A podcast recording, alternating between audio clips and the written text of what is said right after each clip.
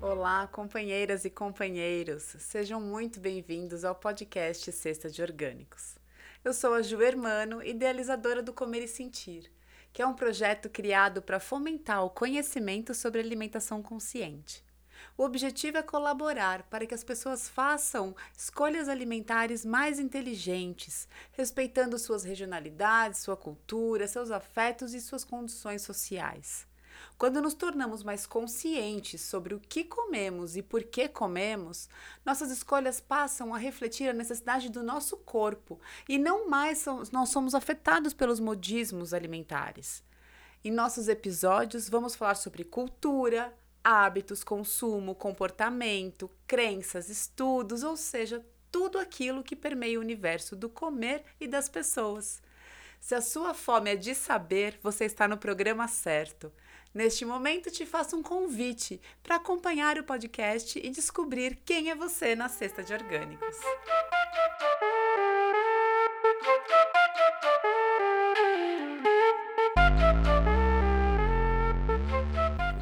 Uma historinha para vocês de como tudo começou. Então, por conta disso, eu precisei até fazer um rascunho aqui. Tudo começou quando eu estava saindo do trabalho, indo para um mercadinho, era em torno de 9 horas da noite, mercadinho do lado do trabalho. E eu fui comprar o meu jantar. Eu comprei um feijão de caixinha, um arroz daqueles que fica, aqueles saquinhos ficam prontos em 3 minutos, almôndegas congeladas e um saquinho de molho de tomate. Quando eu fui passar no caixa, me deu uma vontade tremenda de chorar, por todos os motivos. Primeiro, que eu estava saindo super tarde do trabalho. Segundo, pelo que eu estava comprando para fazer de jantar, para mim e para o meu filho. Meu filho já tinha jantado na casa da avó, mas ele sempre comia comigo novamente em casa. Mas aquilo me deu uma tristeza tremenda, porque eu me senti muito culpada pelo que eu estava mostrando para ele e que eu estava fazendo comigo mesma. Eu não gostava daquela comida, eu não gostava daquele ritmo de vida mas eu estava envolvida nele. Eu, nessa época, eu ficava muito doente, muito triste, e eu já tomava remédio controlado, porque estava num estresse sem controle. Uh, ali eu percebi que, na verdade, eu estava sendo a representação do fracasso, aquilo que eu considerava um fracasso. Eu tinha um ótimo emprego, mas eu me sentia muito triste por viver daquela forma. E aí, isso aconteceu, eu fiquei triste, fui embora. Acontece que ainda demorou muito tempo até a minha ficha cair. Aconteceram algumas coisas na vida, aquele pontapé que a vida dá na gente, que na verdade, ao invés de a gente se sentir mal, ela empurra para frente. E nesse momento eu tive mais tempo para cuidar de mim e para cuidar do meu filho, para cuidar da minha vida, da minha casa. Eu tinha mais tempo disponível. E aí, com isso, eu comecei a retomar os meus estudos em nutrição. Eu tinha me formado como técnica em nutrição, nessa época já fazia 10 anos de formada, mas eu tinha abandonado o assunto depois. E aí eu retomei esses estudos porque sempre foi um tema que me interessou muito. Com isso eu voltei a, a, cozinhar, voltei a ir à feira, fazer compras, voltei a testar algumas receitas, enfim, minha casa voltou a ter vida, voltou a ter movimento. E eu comecei a colocar novas rotinas dentro de casa. Só que eu fiz tudo de uma maneira muito brusca, de uma maneira não muito é, carinhosa até com o meu filho, no sentido de entender que fazia já cerca de oito anos que ele estava habituado a ter essa rotina na casa da avó, com a mãe não. Um belo dia, estávamos jantando, estava feliz da vida, jantando na mesa com ele, achando que eu era mãe do ano. E ele falou bem sincero para mim que eu era muito mais legal, que ele gostava muito mais de mim na época que eu trabalhava muito, porque a gente ia mais ao McDonald's. Quando ele me falou isso, a minha reação foi eu dei uma risada pela espontaneidade, mas eu fiquei numa tristeza profunda, porque eu achava que eu estava fazendo a melhor coisa do mundo, estava me achando o máximo ali. E ele estava se queixando porque não ia mais ao McDonald's e porque agora não tinha suco de caixinha em casa. Eu fiquei muito chateada, muito mesmo, bem triste, mas com isso foi bom porque me fez refletir que eu precisava retomar a minha vida de uma maneira mais saudável, não só no, na questão dos hábitos alimentares, mas na maneira como eu conduzia essas mudanças. Que elas eram melhores, eu tinha certeza. Só que a maneira como eu estava fazendo soava agressiva para ele, estava distanciando meu filho de mim. Eu estava me tornando a pessoa chata.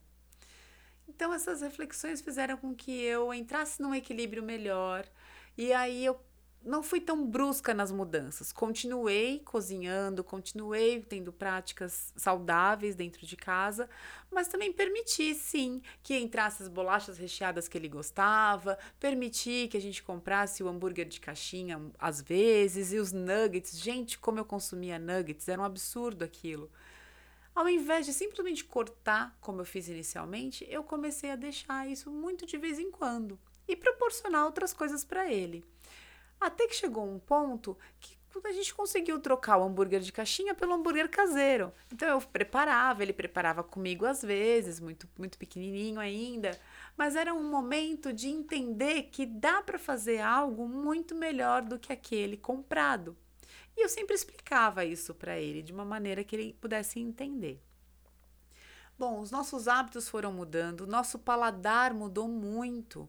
A gente se habituou com menos açúcar, com menos sal, e isso foi gradativo. E não deixamos de comer nada das coisas que a gente considera até hoje gostosas, mas não tão saudáveis, né? E isso foi mudando ao ponto de hoje meu filho ter uma consciência alimentar muito grande. E ele também me ouve falar disso o tempo todo. Pessoas me procuram para tirar dúvidas sobre alimentação. É um tema que eu falo demais, eu estudo muito. Então ele acompanha e já está habituado. Hoje, já, isso já, já tem quase nove anos que isso aconteceu.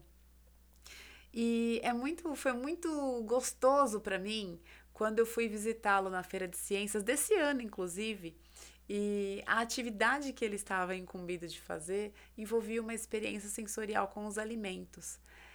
E aí, quando eu vi que o meu filho estava fazendo na escola uma prática que eu tenho dentro do projeto Comer e Sentir, aquilo me deu uma sensação de que eu estou fazendo certo, de que ele entendeu, e de que o exemplo é o melhor sinal, é a melhor educação que a gente pode dar para uma pessoa.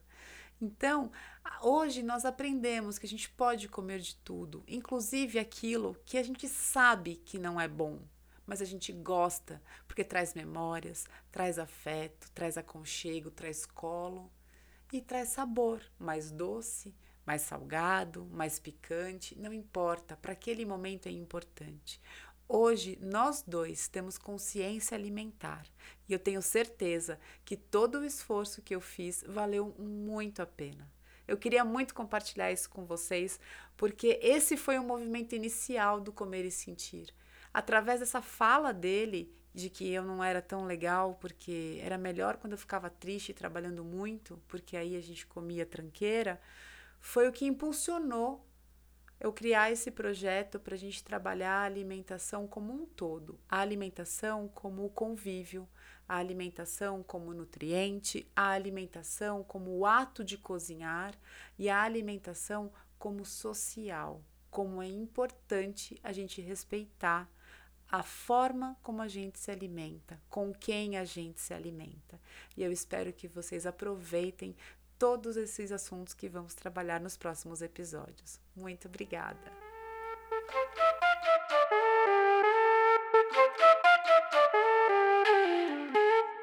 Bem, agora que você já conhece o que é o comer e sentir, você pode nos acompanhar através do Instagram, no arroba comer e sentir.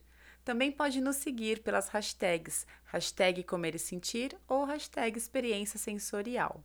Os áudios estarão disponíveis nas plataformas digitais e o vídeo no YouTube. Mais detalhes estarão aqui na descrição do vídeo, tá bom? Até já, gente, e encontro vocês mais tarde.